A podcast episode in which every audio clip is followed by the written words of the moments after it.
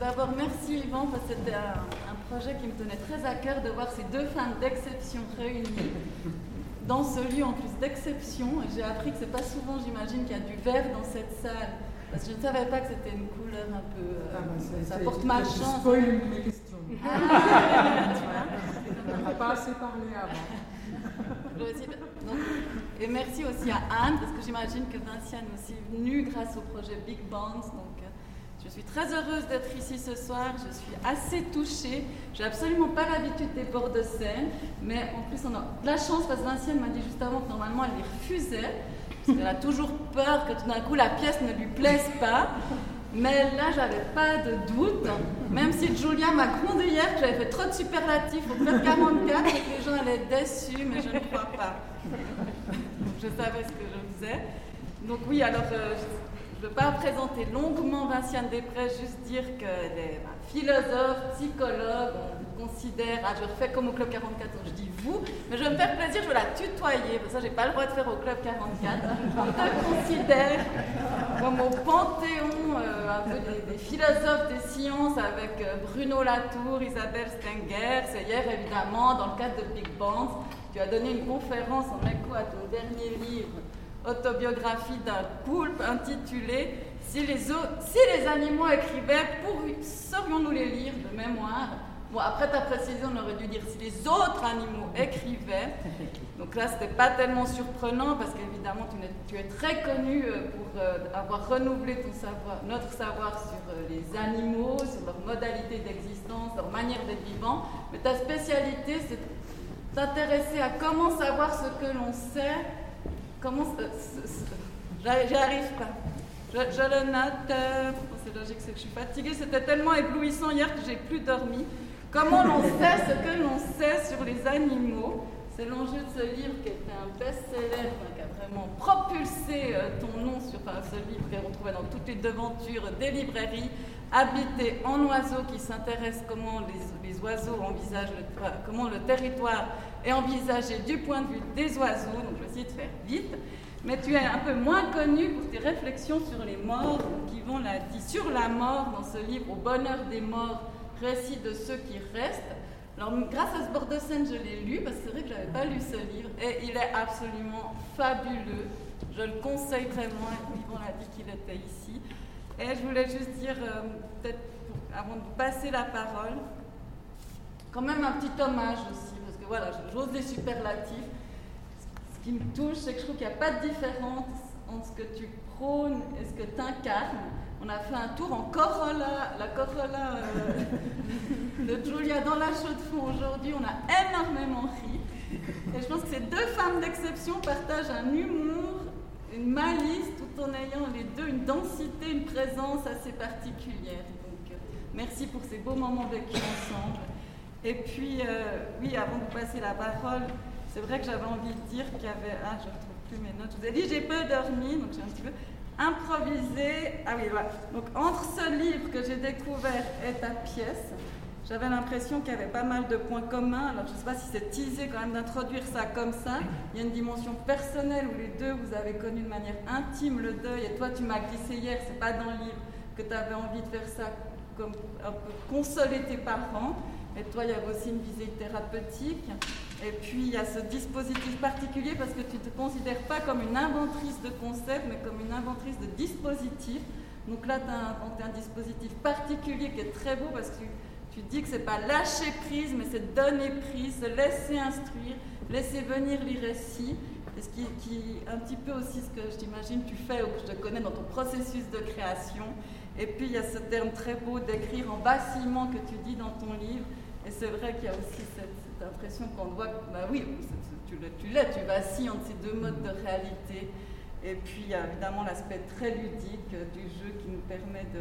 Ce que tu as dit hier, justement, le jeu est l'art, est l'imagination, permet de- d'éliminer le probable et de, de faire le pari du possible, laisser la place au possible. Donc c'est d'autant plus bien de vous entendre ce soir réagir. Alors évidemment, je ne sais pas par qui je commence. D'abord te féliciter Julia, j'avais déjà vu le souper il y a deux ans et c'est bouleversant. On savait que tu es une interprète d'exception, mais c'est vraiment, je suis entre la chair de poule. C'est pour ça que je suis vraiment très touchée aussi. Et puis, alors Julia, peut-être que tu peux commencer par nous dire comment tu t'es nourrie des écrits de Vinciane avant que Vinciane réagisse à, à la pièce, enfin la création de seul en scène. Ok.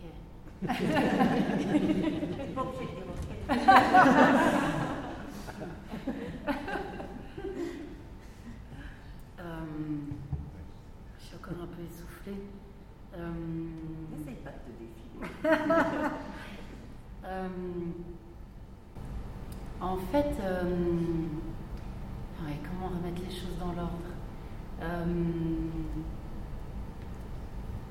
Je tournais autour d'une nouvelle pièce. Moi, c'est toujours, si je fais une pièce, c'est que j'ai l'impression que j'ai quelque chose à travailler, mais aussi dans ma vie. Et, qu'il y a quelque chose qui me. Je sais pas, peut-être qui est bloqué ou qui me taraude ou qui me. Et donc je tourne autour, j'ai mes cahiers, je note des trucs, je lis des trucs et puis. Et puis je tourne autour, je tourne autour, je tourne autour, et puis euh, tout d'un coup, euh, j'ai compris que ça que j'avais envie de parler, euh, je sentais que j'étais un peu prise dans des, dans des peurs, dans des blocages, qu'il y avait comme quelque chose qui me tirait en arrière et que je trouvais très compliqué de penser autrement que de manière binaire et, que je me disais mais comment on pourrait faire pour vraiment euh, penser autrement? Et puis je voyais que voilà c'était je, je, je, je, commençais à avoir une sorte de dialogue avec peut-être mon inconscient avec la peur avec euh, peut-être la peur de la mort avec ce qu'on ne peut pas maîtriser comment on fait pour euh, avec ce qui nous arrive dans la vie et sur quoi on n'a pas prise. Et en fait tout d'un coup tous ces mots je me disais mais en fait la personne qui incarne tout ça, c'est mon frère mort. Et j'ai compris que du coup, le dialogue serait, peut-être ça. Mais bon, ça me faisait vraiment très peur de faire ça. Je me disais, mais je ne sais pas si je peux vraiment faire ça. Et, puis en même temps, il y avait quelque chose qui me poussait à le faire, euh, tout en étant un peu, euh, un peu réticente aussi. Et puis après, bah, ça je peux pas raconter, c'est trop long, mais il y a plein de, on dit des hasards, je sais pas trop ce que c'est, mais des choses qui m'ont amené, euh, des gens rencontrés, ou des événements qui, qui, qui ont,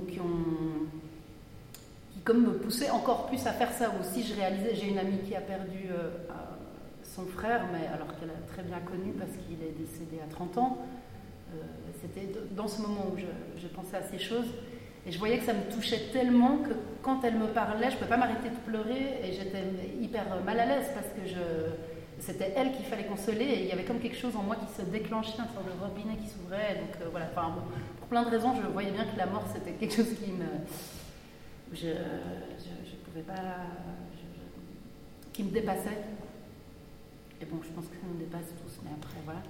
Et puis. Euh, d'un moment, il y a effectivement, j'ai reçu un podcast euh, qu'un ami euh, m'a envoyé, qui venait de perdre son père, que j'ai écouté dans un train, et c'était la voix de Vinciane Després.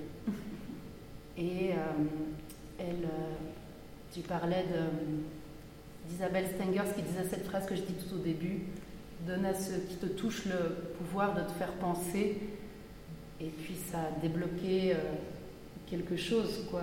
Et puis du coup, je me suis dit, oui, il faut se mettre à la table avec, ce qui nous fait le plus peur. Et si, on les perd tout le temps, ça, ça, ça va tout le temps revenir. Donc euh, voilà, je sais pas, j'ai pensé ce dispositif de, de faire face et euh, d'accepter ce trouble. De, et, puis euh, le fait que tu en parles et que tu, et que tu donnes des récits de de gens, tout d'un coup, ça ouvrait aussi cette porte où je, ça m'a aidé à me sentir légitime parce que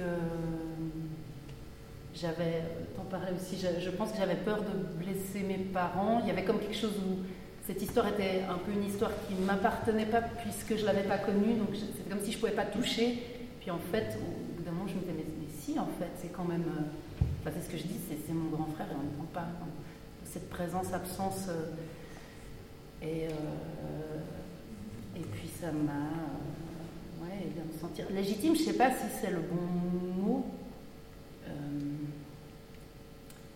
en tout cas, euh, ouvert. Et j'ai lu en fait que le début, si je suis sincère. Mais c'était déjà beaucoup. Et après, j'ai lu la fin, euh, presque les trois quarts dans pendant le premier confinement. Puis je me disais, mais c'est incroyable. Parce que... Et ça résonnait euh, euh, tellement. Et du coup, après, ça m'a aussi aidé pour. euh, parce que je suis jamais satisfaite, donc je réécris toujours un peu, je rechange un peu, j'essaie d'améliorer, faire mieux.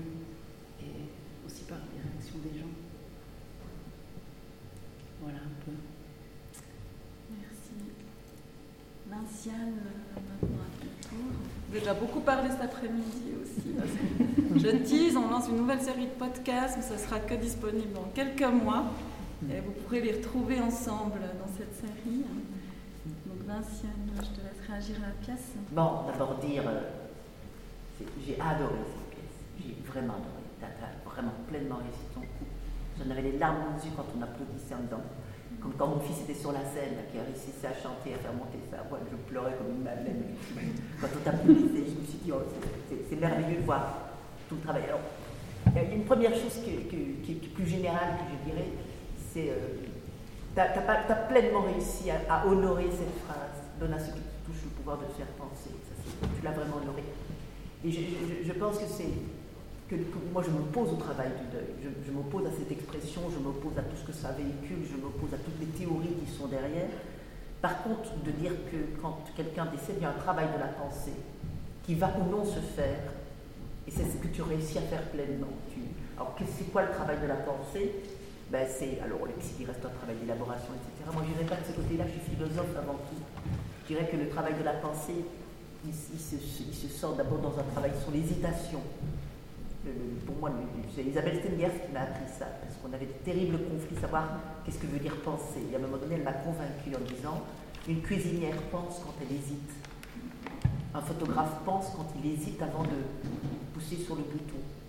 Et je pense que c'est cette, hésitation, tu as réussi à la mettre en scène, je vais dire à la mettre en acte. Et on est tout le temps hésitant. On est tout le temps hésitant parce que tu arrives à tout le temps changer de registre de réalité. Ça pourrait très bien passer si tu avais un, psy, un au petit pied de dire euh, Ben, cette femme est folle, elle se croit habiter, etc. Euh, et, tu, et tu réussis à nous faire basculer sur le fait que non, c'est pas cette explication-là qui pourra s'imposer. Euh, Il y, a, tout le temps de- de- un changement de registre qui dit l'hésitation. Quand tu dis par exemple, à un moment donné, euh, je t'ai cherché sur les sites de rencontres et je t'ai pas trouvé, ben, on, est dans, dans- dans- on, passe, on saute tout le temps des registres incroyablement. Quand tu, quand tu dis, ben, finalement, euh, je dois bien t'inviter, puisque de toute façon, tu reviens tout le temps. C'est aussi euh, des- enfin, plus, plus, plus, plus. Euh, quand tu dis il faut que tu retournes le scandale de la mort, pas quand tu fais. Et euh, les morts ont besoin de savoir. Donc ça veut dire que tu attribues aux morts ce besoin de savoir de quoi je suis mort. Euh, euh, le terme dormir loin est une expression absolument magnifique qui dit exactement aussi quel est le problème que nous posent les morts. C'est, que ce n'est pas un problème de temporalité, c'est un problème de- d'espace, de, place plutôt. Et ça, tu fais le tout début de la pièce, quand tu as posé les premiers gestes, de, créer ce petit rectangle sur la, toile et que tu t'es mise à chanter, je me suis dit, tiens, là, je suis sûre que cette pièce, c'est une réussite. Je me suis dit, le pareil, c'est sûr, je, peux, je mise dessus, parce que tu avais compris que c'était la première chose qu'on fait, c'est des gestes et, trouver une place. Et puis, euh, il y a eu quelque chose dans, la- dans le jeu extraordinaire au point de vue de la prestation, la prestation de la mise en scène, en fait, je ne vais pas, pas parler de tout ça, mais c'est euh, cette ventriloquie. Je vais dire cette ventriloquie est non seulement techniquement parfaitement réussie, elle est d'une drôlerie incroyable. Donc ça veut dire que tu arrives à très bien désangoisser. Parce que la mort d'un enfant de 8 mois, c'est hyper angoissant. Et tu ne cesses de désangoisser la situation. En fait, non, c'est pas toi qui le fais. Il ne cesse de désangoisser la situation. Et c'est ça qui est génial. C'est que c'est à lui que tu as laissé ce rôle-là. Donc le premier, le premier geste que tu fais, tu fais un rituel de convocation qui est parfaitement réussi. Parce que c'est là où ça pouvait rater. C'est comment on convoque. Comment tu le convoques. Et là, d'un seul coup, il s'impose. Et, euh, c'est génial comment c'est amené. Ton rituel de convocation est tout à fait fabuleux. Alors la ventriloquie, pourquoi ça m'intéresse tant? Euh, C'est très intéressant le problème des ventriloques. En fait, le problème des ventriloques, et ça je, suis en train de, me référer de nouveau à tout ce que Bruno Latour m'a appris, c'est le même problème que les marionnettistes. C'est qu'un ventriloque, à un moment donné, euh, qui parle Le marionnettiste, quand on lui alors je vais prendre le marionnettiste, quand on demande au marionnettiste, ben, c'est toi qui bouges la marionnette. Il dit, ah ben non, au début. Mais à un moment donné, la marionnette fait bouger les mains. C'est exactement le même rapport qu'on a avec la musique pour ceux qui jouent de la musique. On a un excellent musicien parmi merci beaucoup. C'est le même rapport euh, que ceux qui écrivent, qui disent à un moment donné, et je le dis aussi, on est, le début on en est très responsable, et puis à un moment donné, ça, ce qui est écrit fait écrire. C'est pour ça qu'on a de tellement belles surprises en écrivant. Ah, moi, c'est même pas moi, ça c'est produit, ça c'est écrit. Je ne m'attendais pas du tout à ce que ça s'écrit, à découvrir que je pouvais penser ça. Et donc c'était assez incroyable, c'est la ventriloquie, tu mets en scène exact, cette hésitation que produit la voix moyenne quant à l'origine de l'action. Je veux dire, qui parle est devenu vraiment à ce moment-là totalement troublé. Et donc ça pour moi c'est vraiment quelque chose où, tu as saisi de quoi il s'agit quand en effet on, commence à essayer de convoquer les morts pour régler quelque chose avec eux, sur le mode que ce soit réglé euh, le fait de sa présence, que ce soit réglé sur le fait euh, de, son, de ses venues intempestives, parce que c'est peut-être ça aussi, un rituel de convocation, c'est empêcher un mort de venir de façon intempestive. Mm. C'est négocier avec lui le fait qu'il revienne euh, sur, un mode, qui, soit, qui soit négocié, qui, puisse être joyeux. Et puis, je me disais aussi, parce que je compare avec ce qui est arrivé aux frères et sœurs de, mon grand-oncle Georges qui, était décédé dans un accident de chemin de fer, c'est que on ne peut pas être un ancêtre à huit mois. Donc qu'est-ce qu'on fait de quelqu'un qui est né avant soi, qui a disparu avant qu'on le connaisse, dont on porte la mémoire, dont on porte aussi le chagrin des parents Comment est-ce qu'on l'instaure? Il ne peut pas être un ancêtre parce qu'on ne peut pas être un ancêtre à huit mois. Donc quelle place on lui donne? Et j'ai vraiment l'impression que, la solution qu'avaient trouvée les frères et sœurs de mon oncle Jean, c'est pas ta solution. Et c'est ça qui est génial. C'est que tu, tu devais inventer une solution. Quelle place lui donner, quel statut lui donner, comment l'instaurer, quelle mort, quelle personne comme morte va-t-il être? Et c'est celui qui ramène la joie. C'est celui qui, qui, demande qu'on rompe avec le chagrin. Et ça, j'ai trouvé que c'était assez extraordinaire. Et tout l'humour de cette pièce ne cesse de nous le rappeler. C'est la joie qui revient. Euh, je pas que me aussi le changement de quand tu, m'as oublié. Je t'ai dit non, si tu me sers pas, c'est moi. C'est très beau parce que ça c'est aussi quelque chose qu'on a appris et ça veut dire que tu as réussi le processus de, désangoissement. C'est que Jean Alouche, qui est un psychanalyste, qui a extrêmement bien travaillé ce problème en luttant contre les théories du deuil, dit à un moment. Euh, que, la plupart, il y, a, toujours un côté burlesque dans les enterrements, par exemple, et dans, l'accompagnement des morts. Il y a une vieille dame qui va tomber dans une tombe fraîchement ouverte, mais pas la bonne. sauf dans les cas de mort très angoissantes. Et là, le côté burlesque disparaît complètement.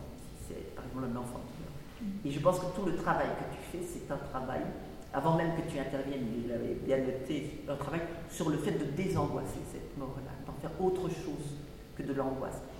Euh, et peut-être parce que c'est important aussi pour tes parents, parce que le fait que ta maman soit retournée euh, à, la, feuille d'autopsie dit bien à quel point, d'une certaine manière, l'angoisse était, encore là.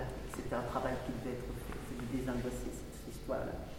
Alors, euh, peut-être une dernière chose, je ne sais pas s'il y a une dernière chose à dire. Oui, toute dernière pour le moment, qui m'est venue à l'esprit, c'est toujours Jean Alouche. C'est une des phrases pour moi les plus importantes. Elle n'est pas dans le livre Au bonheur des morts, euh, parce que je n'arrivais pas à savoir comment, comment, comment la travailler dans ce livre. Donc je l'ai gardé précieusement, en la gardant pour moi et pour ma vie personnelle, et parfois pour les pour l'éventuelle porte de scène future. c'est, il dit, il dit quelque chose, alors je ne le connais pas par cœur, mais, mais c'est, quasiment c'est Il dit que quand quelqu'un meurt, donc oui c'est ça, euh, quand quelqu'un meurt, le, deuil en fait, c'est le fait que le mort part avec, en emportant avec lui un petit bout de soi. Et ce qu'il appelle le petit bout de soi, c'est cette part de vous, ce qui ne vous appartient pas et qui ne lui appartient pas, mais qui appartenait à cette relation. Et alors, ça c'est déjà extrêmement important, parce que je veux dire, ceux qui ont perdu quelqu'un savent qu'en effet, le mort part avec, avec un petit bout de soi. Et puis, là où ça se corse, et qui demande de multiples interprétations, et chaque fois que cette phrase a été évoquée pour moi, je lui ai donné une nouvelle signification. C'est il dit, et en fait, on résout le deuil en élucidant cette part qui a été volée par le mort, parce qu'il s'agit bien d'un vol. Et une fois qu'on a élucidé cette part de soi qui a été volée par le mort, on va lui concéder comme un don.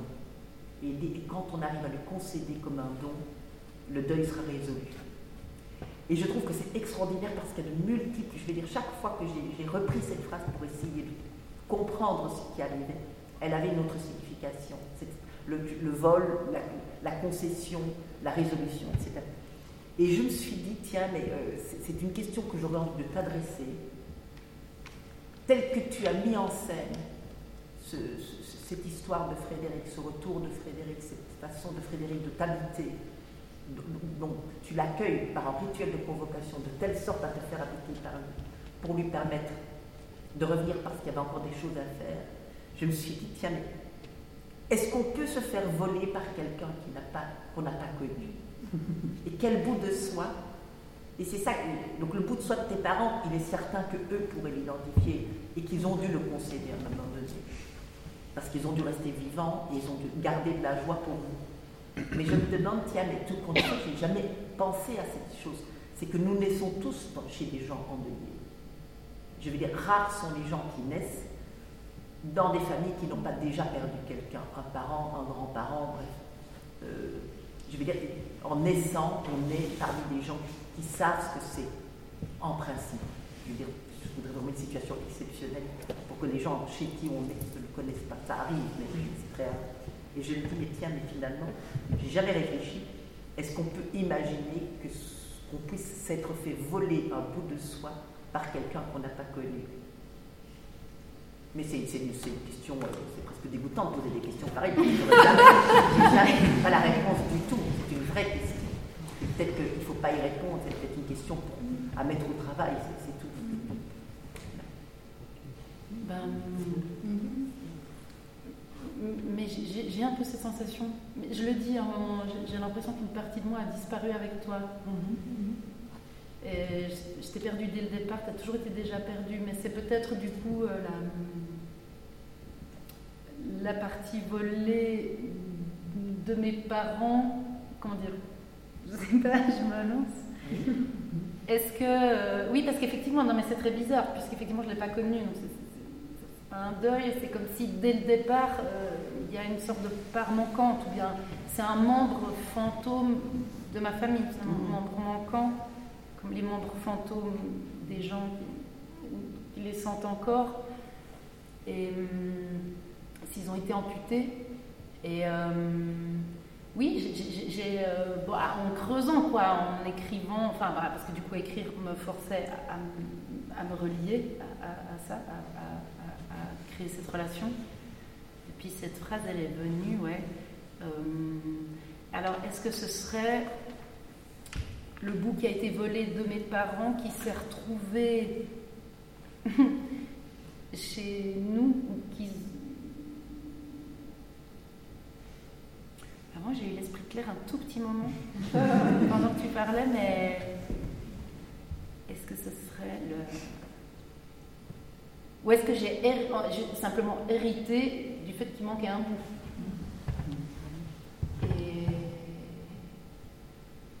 Comme euh, dire tu me manques. Mais est-ce qu'on peut manquer de quelqu'un qu'on n'a pas connu? À cause de cette phrase-là que, que, j'ai pensé à tout ça. Cause de ce que tu me manques, oui. Bah parce qu'en fait, euh, plus j'y pensais, plus je me reliais à ça, plus tout ça, bah, tout d'un coup, je me disais, vraiment, mais j'ai essayé d'écrire pendant deux semaines dans un endroit et j'ai écrit seulement cette phrase. C'est intéressant que, tu, viennes de me rappeler qu'en fait c'est cette phrase-là qui m'avait suscité comment est-ce que quelqu'un qu'on n'a pas connu pourrait manquer. Parce qu'à la fin, tu remets complètement en question l'identité du soi. Le fait qu'on ait une personne unifiée, bien fermée sur elle-même, etc. Et tu remets complètement, puisque tu parles d'un nous à ce moment-là, c'est quoi ce nous? Et je me dis, ben, finalement, c'est peut-être ça, en effet, que tu, élucides bien. Euh, c'est-à-dire le fait, d'une certaine manière, que c'est pas à toi qu'il manque, c'est il y a le manque. Ça manque. Ça manque. Et donc le vol n'était pas adressé à, ton, à une partie de toi, euh, même cette partie de la mm. relation, parce que deux c'est trop peu dans cette histoire. Donc le, bout de soi dont parle Jean Alouche, c'est un truc entre deux personnes, celui qui est parti et celui qui est mm. resté. Mais peut-être que cette histoire ici évoque le fait que deux c'est beaucoup trop peu pour expliciter ce qui s'est passé dans votre histoire. Mm. Que c'est, en fait c'est un ça manque, et que tu as hérité de parents désenfantés, que tu as, euh, que, qu'on t'a volé peut-être d'une certaine manière des parents généralement, dans les familles, on peut considérer, c'est plutôt les aînés qui considèrent que les petits leur volent leurs parents. Mm. c'est, le deuxième qui vient voler au premier les parents. Et ici, c'est comme si c'est le premier qui avait volé les parents aux mm-hmm. autres enfants. C'est, une mm. étrange affaire. Et je découvre, hein, moi personnellement, je découvre toutes ces. parce que j'ai jamais abordé ces questions-là. Bah, ça manque. Euh, je me disais aussi, bah, ça manque à la, à la table euh, du souper. Il manque euh, cette. Il n'y a pas cette personne. Ou alors peut-être il manque la joie, peut-être que le ça manque, c'est aussi la joie. Oui. Puisqu'il y a cette angoisse aussi qu'on a héritée, puisqu'on a été endormi par des parents qui ont perdu un enfant dans le sommeil, donc j'imagine qu'en fait il y a tout un, une sorte de transfuge. Oui. Et le, la, la joie, ouais, je pense que ça, c'est un, ça manque aussi. Parce qu'on pourrait dire parce qu'il manque, mais en parlant de lui, comme on dit, il pleut. Redis. Je pense qu'on pourrait dire il manque, mais en désidentifiant totalement, comme tu le proposes à la fin de la pièce, en disant que le il, c'est pas le il de lui, c'est un il de comme il pleut. Il fait froid. Ce il là, quoi. Mm qui décrit une situation, je veux dire, qui, écologise la situation en quelque sorte, c'est-à-dire en assignant plus des rôles de sujet. Euh, c'est ça aussi, cette hésitation qui est intéressante. Parce que je parle d'hésitation, mm. il y a travail de la pensée.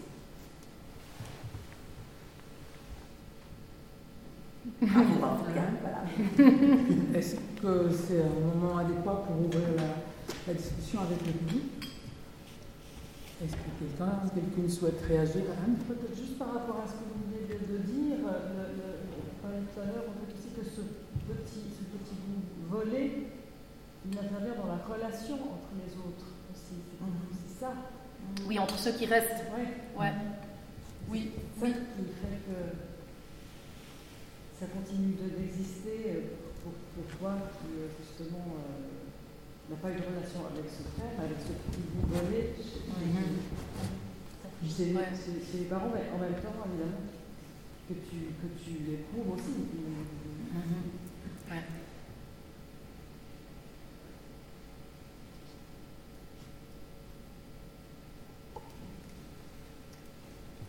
Ce qui, est, ce qui est impressionnant, c'est l'écriture du spectacle. C'est le choix justement de, de, ce, de, cette, de, ce, de cet élément incroyable. Est-ce que tu peux en parler peut-être un petit peu? J'ai les rassurances qui joue toujours bien. C'est un partenaire. C'est un partenaire, ouais. Euh...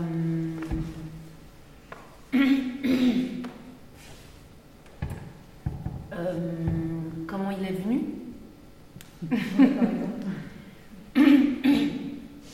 Ben, bah, justement, comme il y avait cette idée de, souper, de une sorte de grand souper où on parlerait toute la nuit, une sorte de banquet comme ça, un peu, que j'ai bien sûr pas lu non plus, mais ça suffisait de savoir que c'était des gens qui parlaient d'amour et de nature. Je me disais, ah oui, mais c'est un peu ça qu'on va faire. Et puis, euh, du coup, euh, j'avais des sortes de visions d'une énorme table parce que j'avais l'impression que de toute façon, on serait dans une sorte de troisième lieu. Je me disais, je vais te rencontrer dans le troisième lieu. Euh, voilà, pas. Et puis du coup, euh, donc peut-être quelque chose qui est dans des zones plus floues comme le rêve, où les proportions sont pas les mêmes, quoi. et peuvent être complètement dispro- disproportionnées. Et puis j'imagine une énorme table, et puis très vite je me disais, mais elle va m'emmerder cette table, qui prendrait toute la scène. Et puis je me suis dit, mais non, mais c'est la scène, enfin c'est tout l'espace, c'est tout l'endroit, c'est partout l'endroit où on se rencontre. On va, on va essayer de générer une, rencontre. Et puis euh, euh, aussi, je me disais, non, non, non, parce qu'en fait, euh, si je pense, c'est qu'en fait, il, est présent et absent, justement. Enfin, il est présent par son absence. Et du coup, j'avais l'impression qu'il faudrait quelque chose qui puisse apparaître et disparaître, prendre des formes et, et les reperdre. Et, euh, euh, donc je me suis dit, je sais pas, mais c'était aussi en parlant avec euh, Louis Bonnard qui a fait, qui est pas là ce soir, qui a fait la, dramaturgie et la, la collaboration artistique. Donc on imaginait, je me dis, ah mais oui, s'il y aurait, si en fait les gens, oui, partir du rien, parce qu'en fait, comme ça je l'ai enlevé comme phrase, mais à un moment donné je me disais, non, en fait il n'y a rien. Enfin je veux dire, non, on peut penser, et après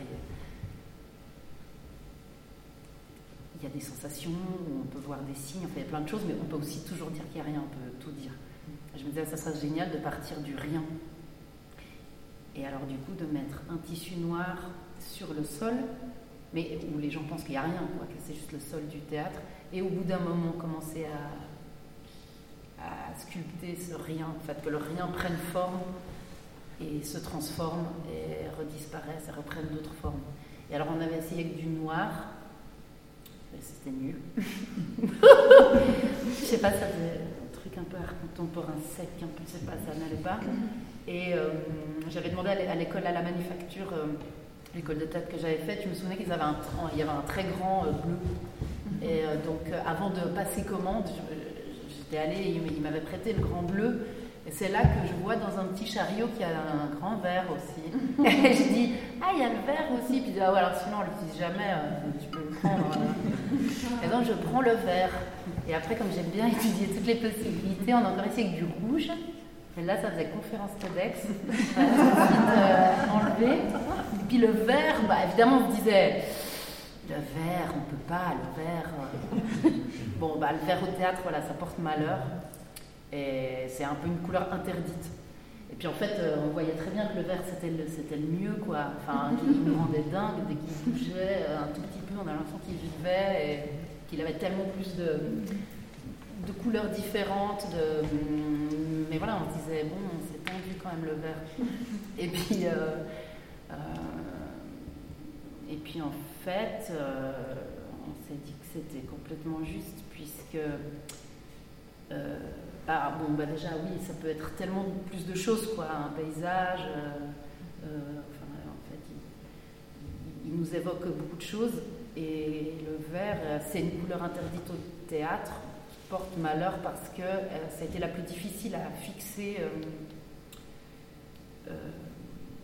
sur les tissus, je crois, et c'était fait avec un produit très toxique qui ressemble à l'arsenic, mais c'est pas tout à fait ça, je crois, mais ça ressemble parce que c'était chimiquement la plus instable. Donc je me suis dit que ça correspondait assez bien à ce dont je parlais et qui était cette couleur qui échappait aux gens et, qui du coup ensuite a représenté le hasard. Euh, elle est beaucoup utilisée pour le jeu, tout ce qui est lié au jeu, les, les tables de jeu, les casinos, tout ce qui est instable, tout ce qui est lié au hasard. Euh, après le diable aussi et, euh, et le poison de ces gens qui mouraient, dont Molière, je crois, dernière représentation d'un costume vert. Euh, parce qu'il y avait des gens qui mouraient dans leur costume, quoi, à cause de cette toxicité. Euh, ça me rappelait l'histoire de ce vaccin euh, qui a tué nous. Et du coup, on a, on a dit c'est le vert.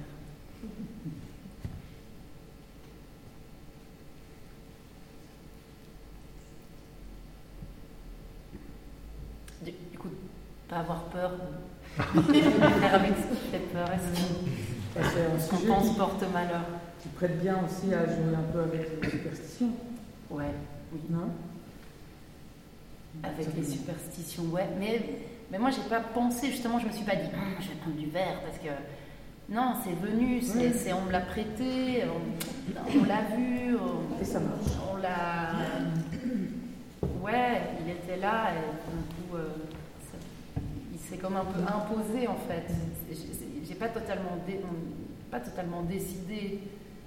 Il s'est un peu imposé, ouais. ouais et c'est imposé. Ce qui est intéressant dans ce que tu dis, parce qu'il y a presque un effet d'aubaine finalement, puisque de nouveau le verbe de nos travail de la pensée, tu as dû faire une enquête, pourquoi le verbe, pourquoi la superstition, pourquoi le théâtre, etc. Et, ce qui m'intéresse, c'est une, une, proposition de, de l'anthropologue Christine Berger, quand elle travaille sur les, les, les spirites, les médiums. Elle dit que ce qui guide son propos, pour ne pas poser la question de la croyance, de savoir est-ce que c'est vrai, est-ce qu'ils peuvent vraiment deviner, est-ce qu'ils sont vraiment en contact avec les morts, c'est pourquoi pas. Et, je trouve intéressant de se dire, bon, mais normalement ça ne devrait pas être du verre. puisque c'est du verre, pourquoi pas? Et le pourquoi pas, tu l'as fait littéralement. Pourquoi pas? Parce que ça empoisonne. Ah, mais si ça empoisonne, ça connecte avec le fait que le petit frère a été empoisonné, etc. Et donc tu tisses et tu trames ce qui est presque un univers de signes à ce moment-là, parce que les mm. signes peuvent fonctionner comme ça. Les signes, c'est de mettre des connexions dans des choses qui normalement ne sont pas connectées, qui correspond finalement bien à quelque chose qui, est de notre histoire, puisque la pensée analogiste, qui était notre ontologie euh, avant que nous devenions naturalistes, si je parle comme dit l'anthropologue Philippe Descola, c'est-à-dire qu'avant, la pensée euh, au Moyen Âge était une pensée analogiste, c'est-à-dire créer des connexions entre eux, et notamment des connexions de ressemblance. Hein, on se fait soigner par euh, telle plante parce qu'elle ressemble euh, à une. Bah, je sais pas, mais enfin parce qu'il y a une ressemblance entre ça et ce qui évoque la maladie. Et donc finalement, c'était toujours par des analogies qu'on reconnectait les choses du réel pour avoir une certaine cohérence dans le réel. Et les signes, c'est ça, c'est une pensée analogique. C'est-à-dire on connecte des choses qui normalement sont déconnectées. Et donc le verre se retrouve par le biais du poison, par le biais d'un pourquoi pas littéralement posé par le travail de la pensée, à finalement faire signe au vaccin, faire signe à l'histoire du théâtre si importante, puisque tu évoques aussi, tu vas aller chercher au dans un théâtre, des choses comme ça, ou mort du coup de couteau. Très intéressant cette histoire du coup de couteau. C'est, je pense, le moment le plus réaliste de la, de la pièce et c'est le moment où je n'ai pas cru du tout. C'est vrai. je me suis rendu compte, c'est marrant, c'est le moment le plus, le plus réaliste qu'elle nous donne de la pièce, donc où elle nous raconte une histoire qui s'est passée, elle dit le lieu, elle raconte la sacoche, le, voilà tout, et je ne te croyais pas. Donc, pas du tout que je te dis que je ne te crois pas. Je dis simplement, il y avait un tel effet de bouleversement de ce qui est réel et de ce qui ne l'est pas, qu'au moment où tu, nous as réancrés dans le réel, il m'a paru totalement fabuleux et irréel.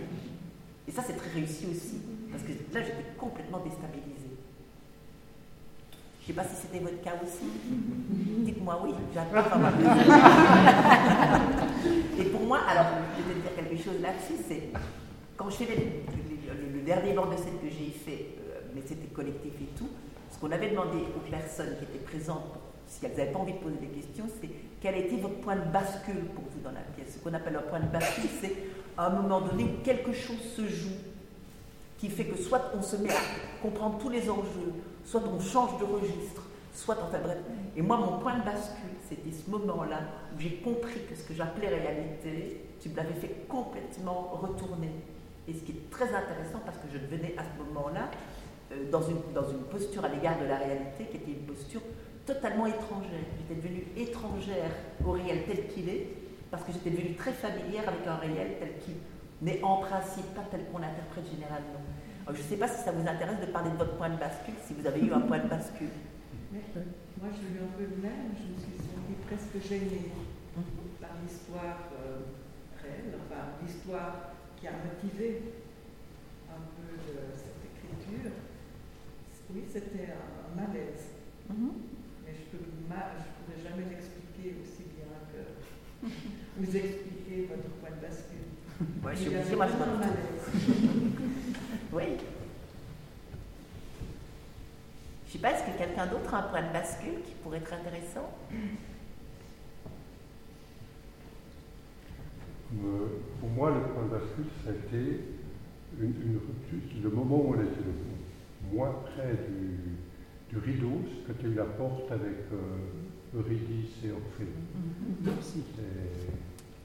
là où je sais pas, oui, mais c'est aussi un peu par, par ma culture à moi. Disons que c'est un mythe qui me parle beaucoup. Et puis là, j'ai, oui, ça m'a fait entrer dans un, d'une nouvelle manière dans le spectacle. Quoi. Pour moi, avant, c'était très visuel, j'entendais pas très bien, mais j'ai énormément suivi tout. Je crois que j'ai regardé énormément ce tapis. Euh, et puis ce que tu en faisais, pour moi, ça, ça, a été un spectacle beaucoup plus visuel pour des problèmes d'oreille, quoi. Je n'entends pas très bien. Et, et puis là, il y a une espèce d'ouverture, quoi, de, mm-hmm. sur une histoire qui m'était connue, et puis je suis entré complètement dedans. C'est ça. Il y a votre monde qui était de nouveau là. Le thème. Mon monde, oui. Mais avant, j'étais très intéressé par tout. Mm-hmm. Mais je, regardais quelque chose, je regardais. Voilà. J'ai eu le sentiment qu'il y avait des points de bascule qui se dessinaient là. non, mais elle est vraie cette histoire. Morphée Eurydice. Non, mais... oui, elle est vraie. Si, si, si, si Maxime, je, je me pose la question, je pense aussi, parce que parce que elle nous a eu. Moi, ça m'a fait le même. Elle nous a eu avec ce qui précédait. C'est ça, je pense, où elle nous a dit, c'est ça le réel maintenant. Et que l'intrusion d'un réel plus plat, enfin, plat, plat au sens de, je vais dire, où l'imagination était plutôt du côté du bandit, quoi. De la, de la, de la, de la fermière, quoi. Là, tu, tu, nous donnes, tu nous donnes le réel comme ça, sans, sans, sans trop le travailler, quoi. Tu, vas le travailler après. Ouais. Mais ce moment-là, tu, tu, nous donnes tel prix. Ouais. Ouais. Et donc ça veut dire que moi je pense que c'est ça, c'est pour ça que oui, c'est. mais en même temps, au niveau dramaturgique, moi ça m'a aidé parce qu'il y a eu tout un dénouement aussi, toute une compréhension, toute une énigme qui se, oui. qui oui. se résolvait. Ouais, et, et là c'était. Ben oui, ça a résolu l'énigme. Oui, parce que je l'ai peut-être pas dit, mais oui, mais, il y avait toujours une sorte de. Enfin, ma mère avait toujours un doute quand même, planait pendant toutes ces années. De toute façon, cette mort, enfin la mort du nourrisson, elle, elle reste un, un, un, grand mystère. Enfin, il y a des gens qui cherchent, mais on ne comprend pas très bien. Enfin, ça... Rappelle-moi, il y avait eu prescription. Non, elle n'avait pas eu accès, on n'avait pas voulu voir le dossier. Mais je crois que vraiment, on, on, ils n'ont même pas su qu'ils pouvaient l'avoir. Et ont, on leur a dit c'est ça, et je, je pense dans le moment, ils n'ont pas pensé à dire non, non, on veut vraiment. Et euh, de toute façon, c'est un langage médical que tu ne peux pas. Euh, tu ne la reçois pas à la maison et tu la lis en fait. C est, c est... Et je pense qu'elle ne leur a pas été donnée parce qu'en fait euh, le corps médical a protégé le médecin qui s'est trompé. Oui, c'est ce que j'avais imaginé, mais je ne savais pas justement, je me rappelais, on en avait parlé, mais je ne me rappelais plus. Il y avait un, après un nombre d'années, justement, on avait accès. Je pense qu'en fait, euh, je crois qu'on y a toujours accès. Mmh. Sauf qu'on ne dit pas que c'est possible. Je ne sais pas si à l'époque on y avait accès. C'est peut-être ça aussi. Peut-être que je redemande, mais je, je, je crois que c'est plutôt que. Ah, parce que l'accès au dossier médical du patient, c'est quelque chose, en tout cas en Belgique, qui est relativement, je pense, je veux me tromper, mais il me semble que c'est quelque chose qui est récent. Ah ouais. J'ai l'impression que l'on ne parlait pas de ce genre, on ne parlait pas de ça avant. Je pense que tu as un rapport d'autorisation, il y a toujours accès, mais la plupart du temps, les gens ne, demandent pas, oui, ils demandent oui. plus tard. Ouais. Enfin, dans tous les récits que je connais, c'est toujours beaucoup plus tard qu'on ah ouais. qu qu reconnecte avec mmh. le, le, dossier de réussite. Mmh. L'appel. C'est ça. Est-ce qu'il y a d'autres points de bascule? Ou d'autres remarques, ou d'autres questions? J'aurais peut-être une question. Vous avez intitulé votre pièce Le souper. Est-ce que vous avez pensé à la fin de Don Juan? Est-ce que ça vous a. Ouais, mais parce que je sais pas beaucoup de livres. C'est pas ancien. mais, euh, du coup, oui, oui, on me dit le commandeur. Je fais oui, oui. Bah, mais je. Non, je. Mais bon, je pense que c'est. Je sais pas, c'est peut-être dans mon inconscient. Je sais qu'à l'école de théâtre, on avait regardé. Euh, conservatoire de théâtre, on nous montrait des captations. Euh, très en vogue, les captations de théâtre dans les années 60. Et on avait vu un Don Juan, mais je m'en souviens pas très bien. Et euh, Mais apparemment, oui, c'est une référence du spectacle. On l'a déjà dit. Il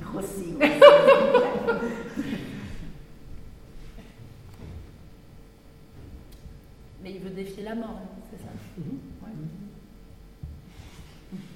Ouais. C'est pas du tout le même contexte, on est bien d'accord. Je sais pas si d'autres personnes ont pensé aussi à, à Don Juan. Je suis le seul. Moi, j'ai pensé au pli euh, de Deleuze dans le grand tapis euh, qui était, qui était fait de- les plis du temps, cette forme qui, qui se transforme. Ouais, pour moi, c'était aussi. Enfin, c'est vraiment un partenaire aussi, parce qu'il fait 100 kilos, donc euh, je, je- il m'en- il m'engage physiquement. Je peux même me tenir à lui, euh, il me tient, euh, je dois le pousser. Enfin, c'est tout un. Et puis, euh, c'est génial d'avoir un, un partenaire comme ça, et qui en plus se transforme. Et qui joue Et- bien. Et qui joue bien, toujours, par- toujours parfaite. Et puis, euh, et en fait, euh, au départ aussi, j'avais euh, imaginé demander à quelqu'un de jouer mon frère, à une personne ventriloque. Mais j'étais très vite très mal à l'aise avec cette idée. Et, et je me disais, ah ouais, mais ce serait pas mal. euh, J'avais même pensé à Yasmine Hugonnet, ceux qui connaissent, qui est une danseuse ventriloque, et je me disais c'est aussi qui s'incarne, voilà, qui prennent euh, ce vaisseau, et c'est une femme en fait, euh, bien, euh, il n'y a pas forcément besoin que ce soit le même sexe, et puis en fait, non, mais très vite j'étais hyper mal à l'aise avec cette idée, surtout parce que je la trouvais limitante en fait, c'est que tout d'un coup une personne ça limitait, alors que en fait je me disais que j'avais envie qu'il puisse exister ou qu'on puisse le projeter ensemble euh, partout, dans l'espace, dans les sons, dans les murs, chez vous, même au tout début du travail, je disais tu, tu, et je prenais chaque fois quelqu'un du public. C'était comme si je vous utilisais pour euh, lui parler. Et ça créait aussi du coup pour vous un dialogue avec la mort ou un mort. Et puis, euh, ouais, j'avais l'impression que, que, voilà, c'était ce dialogue, euh, cette, présence devait être beaucoup plus vaste et, pouvoir peut-être se manifester et donner une existence ou jouer à ça ou un peu partout dans, dans la musique, Ah, dans les sons qui gentiment deviennent de la musique, dans les tissus partout. Moi, je me pose la question si on n'était pas tous en dialogue avec nos morts. nous. Bah ça, ça serait génial. Enfin, c'était aussi la proposition. Que ça puisse être un, un- comment dire, un intervalle, un, euh, un- un espace de projection pour euh, les vôtres. Et puis un, un intermédiaire, je sais pas comment on dit, un relais. Un médiateur, alors. hein. Un médiateur, un médiateur, un intermédiaire ne fait rien, il transmet, mais un médiateur, il transforme. Un médiateur Transforme. transforme. Mais un intercesseur ne fait que faire les, Mm. les passer. C'est un Mm. conducteur. Un médiateur, ça transforme. C'est c'est du Latour, hein. je sais pas. La voix de son maître. mais il y a une chose aussi qui, qui me euh, c'est banal à ce que je vais dire, mais, c'est parce que je trouve que c'est tellement remarquable. Moi, quand j'ai travaillé donc sur la façon dont les, vivants et les morts entraient en relation, tout ce que j'ai appris, c'est qu'en effet, il y a une métamorphose pour retrouver une métamorphose, puisqu'il va falloir transformer le mort pour pouvoir vivre avec lui et qu'il puisse avoir une certaine existence, autre que d'être un cadavre qui n'existe plus, enfin, qui, n'a plus aucune, fonction, aucune, aucune carrière possible, aucune biographie possible Donc tout le travail qu'on fait après la mort de quelqu'un, qui compte, je crois qu'il faut le préciser, quelqu'un qui compte, c'est un travail de métamorphose. On va lui trouver une place, on va l'instaurer, on va lui parler, on va, on va, on va, on va définir euh, s'il continue de vieillir ou pas, parce qu'il y a des choix qui, s'opèrent, hein. il y a des morts qui continuent à vieillir. Lui, il a continué à vieillir, par exemple, mais en hésitant sur cette question-là. Ça reste un enfant, mais, il devient vite adulte. Alors qu'il y a des, des- des morts, qui, il y a des parents qui continuent à donner, à, à- à considérer que leur enfant, par exemple, une jeune fille de 17 ans qui est morte, trois ans après, elle a 20 ans. Mm. Donc ils disent elle aurait eu 20 ans, mais ils disent en fait elle a 20 ans. Et puis il y en a d'autres qui restent avec le même âge. Difficulté de devenir un ancêtre, des choses comme ça. Euh, et, et donc il y a, ici, il y a tout un travail de métamorphose de ce mort, mais qui s'effectue réellement. Euh, Et une métamorphose parce qu'il faut l'installer. Il est mal installé jusque-là. La preuve, c'est qu'il fait irruption. Donc c'est mauvais signe quand un mort fait irruption de manière intempestive sans qu'on l'ait invité. Ben, L'inviter, c'est déjà dire je commence la métamorphose pour pouvoir te trouver une bonne place. Parce que dans ce, que, le mythe d'Orphée d'Eurydice, par exemple, pourrait dire d'un point de vue anthropologique, c'est les vivants doivent être séparés, les morts doivent être séparés des vivants. Ils peuvent garder des contacts, mais il ne faut pas que les mondes se mélangent. Voilà pourquoi Hadès ne peut en aucun cas laisser passer cette histoire-là.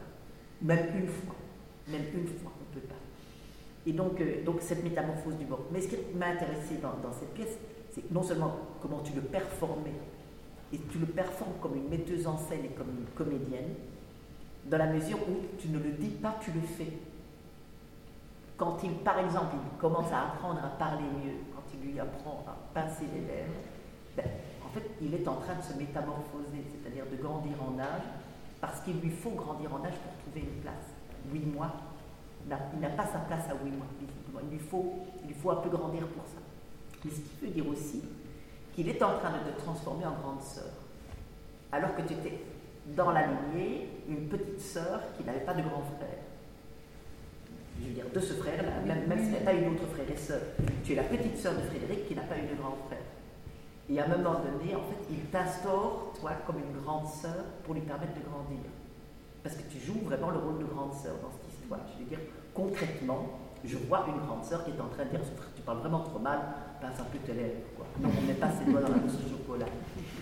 Mais tu as aussi l'impression de l'inverse.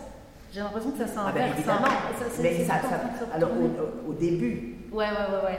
il est très bébé, tu le fais grandir, et une fois qu'il est grand, peut commencer à assumer à ce moment-là un rôle de d'aimer à certains égards. Mhm. C'est lui qui va t'apprendre à ne plus avoir peur de la mort. Mm. Non seulement parce qu'il en revient, provisoirement, mais aussi parce qu'il est devenu grand assez. Ça, c'est- intéressant de voir donc ce travail. où tu- c'est- moi, ce qui m'intéresse dans, ce que- dans, dans- dans- dans ceci, c'est que ce que, ce que j'ai pas travaillé du tout non plus, c'est qu'en métamorphosant, en, en instaurant le mort, en le, en le faisant exister à une place avec une identité, avec une personnalité, etc., qui va être celle avec laquelle tu pourras composer, en même temps, tu te crées toi-même, tu te crées toi-même une place, une identité que tu n'avais pas jusque-là. Donc ce petit bout de soi qui n'a jamais existé va être ajouté du fait que tu arrives à le faire revenir. Je ne sais pas si c'est si clair. Je, Mhm. prends, Ouais. je, je reprends à louche, je dis ce petit bout de soi, tu ne l'as pas perdu en tant que toi. Ouais, ouais, ouais. Mais là, tu te le fais ajouter. Oui, je l'ai perdu avant. Mais c'est-à-dire que tu ne l'as pas perdu en tant que toi. Tu, parce que c'est pour ça que je Ouais, disais, ouais, ouais. finalement, tu as bien élucidé le problème en disant, il, voilà, il, manque. Mhm. ce, vol est un vol qui n'est pas à une personne définie, Mhm. qui, qui est un vol qui est fait à la famille, qui fait, qui fait, euh, bref. Mais, mais d'une certaine manière, à un moment donné, il te donne ce petit bout de soi, euh, mais qui va exister, qu'il ne reprendra pas. Donc en fait, il te rend quelque chose, ou il crée, je veux dire, le travail que vous effectuez tous les deux, d'une certaine manière, crée quelque- un, un petit supplément de toi qui fait de toi la grande sœur et la petite sœur de Frédéric.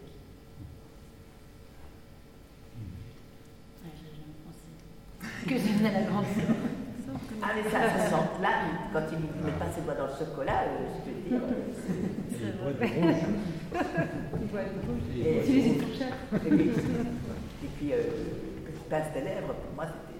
je- Tu parles pas, tu parles comme un bébé, quoi, c'est ça. C'est une grande sœur qui fait des trucs pareils.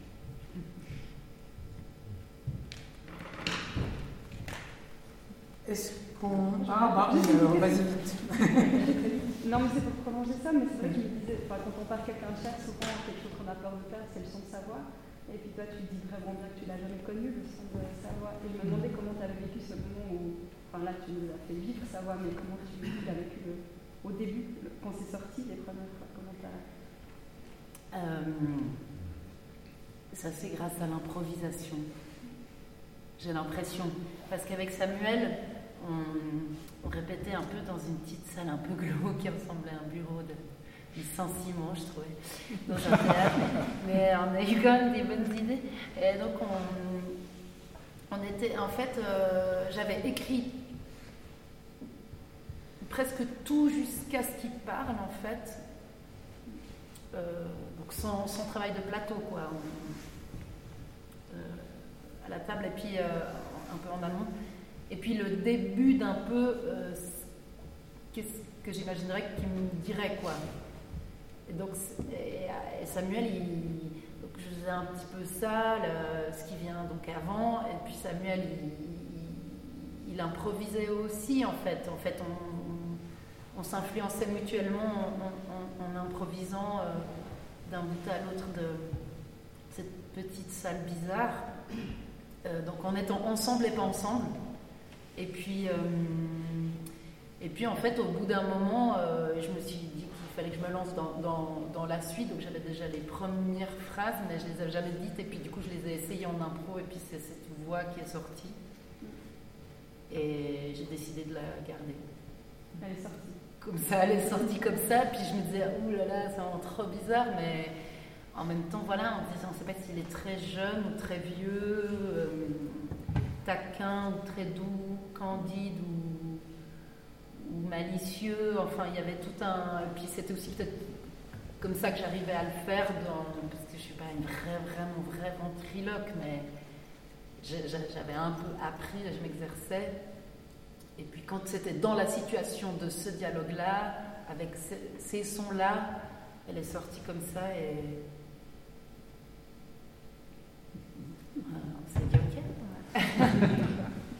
Pardon. Vous faites bien de parler de la voix, parce que moi j'ai eu un petit problème. J'ai pensé que le nourrisson était une, une jeune fille. Et quand vous dites le prénom de Frédéric, ah ça oui, fonctionne encore très bien. Ah oui, c'est vrai ça que c'est quand Frédéric, c'est masculin et féminin. Ah ouais, moi j'ai pensé très longtemps que c'était votre sœur. Alors en fait, je le dis au début, on, on m'a dit que tu étais mon grand frère. Alors, ça, mais j'ai de la peine à. Je n'ai pas oui, capté. Ouais, d'éléments. C'est vrai que je le, dis, je le, dis, au départ, donc je pensais que c'était clair, mais je comprends qu'on puisse louper cette info et Frédéric, tout d'un coup, c'est. J'étais contente de vous dire le prénom, je me suis dit, ben, tiens, je vais, je vais savoir. Encore une énigme. Et sur le nez. Mais je me suggère, en fait, ça fait une heure qu'on parle. Oui. Euh, et, et, puis, il est question de souper aussi, parce que, parce que, ont fermé depuis un petit moment, on va aller manger. Pas, pas trop, trop, trop. Qu'est-ce que, on, bon, on s'arrête là On s'en va. On s'en va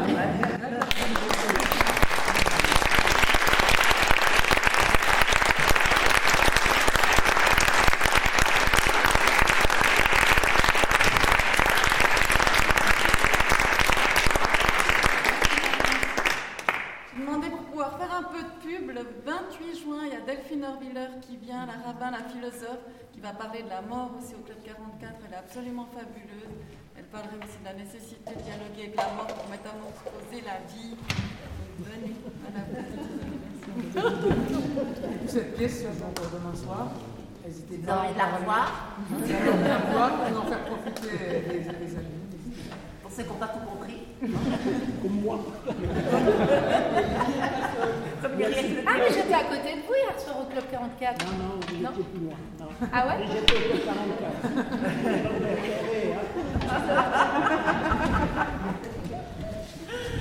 Ah là là. Allez, bon, on va vite. On va ouais. Notre souper.